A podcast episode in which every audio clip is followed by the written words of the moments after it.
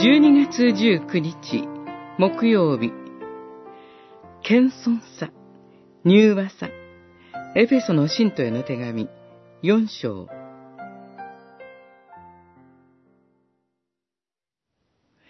神から招かれたのですから、その招きにふさわしく歩み、一切高ぶることなく、柔和で寛容の心を持ちなさい。愛をもって互いに忍耐し、平和の絆で結ばれて、霊による一致を保つように努めなさい。四章、一節から三節。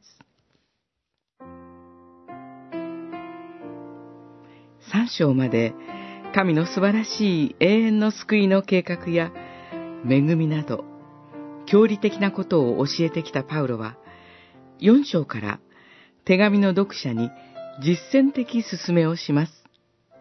ただし、神から招かれたのですから、と、あくまで神の恵みを確認した上で進めます。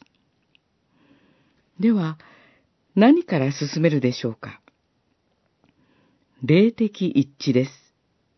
しかし、そのために、一切高ぶることなく、柔和で寛容の心を持ちなさい。愛を持って、と述べ、謙遜、柔和、寛容、愛という人格的特質に触れます。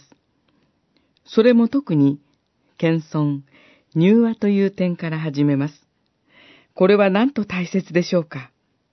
キリスト者は、実践や行動に先立ち、信仰による自らの人格がまず問われるべきことを教えられます。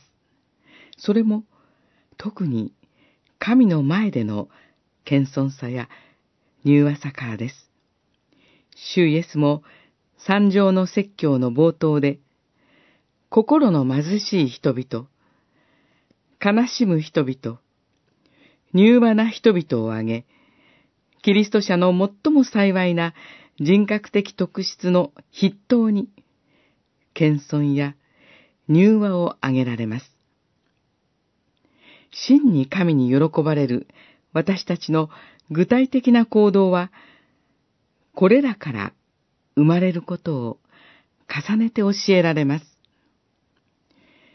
主よ、私たちをまず謙遜で柔和なものにしてください。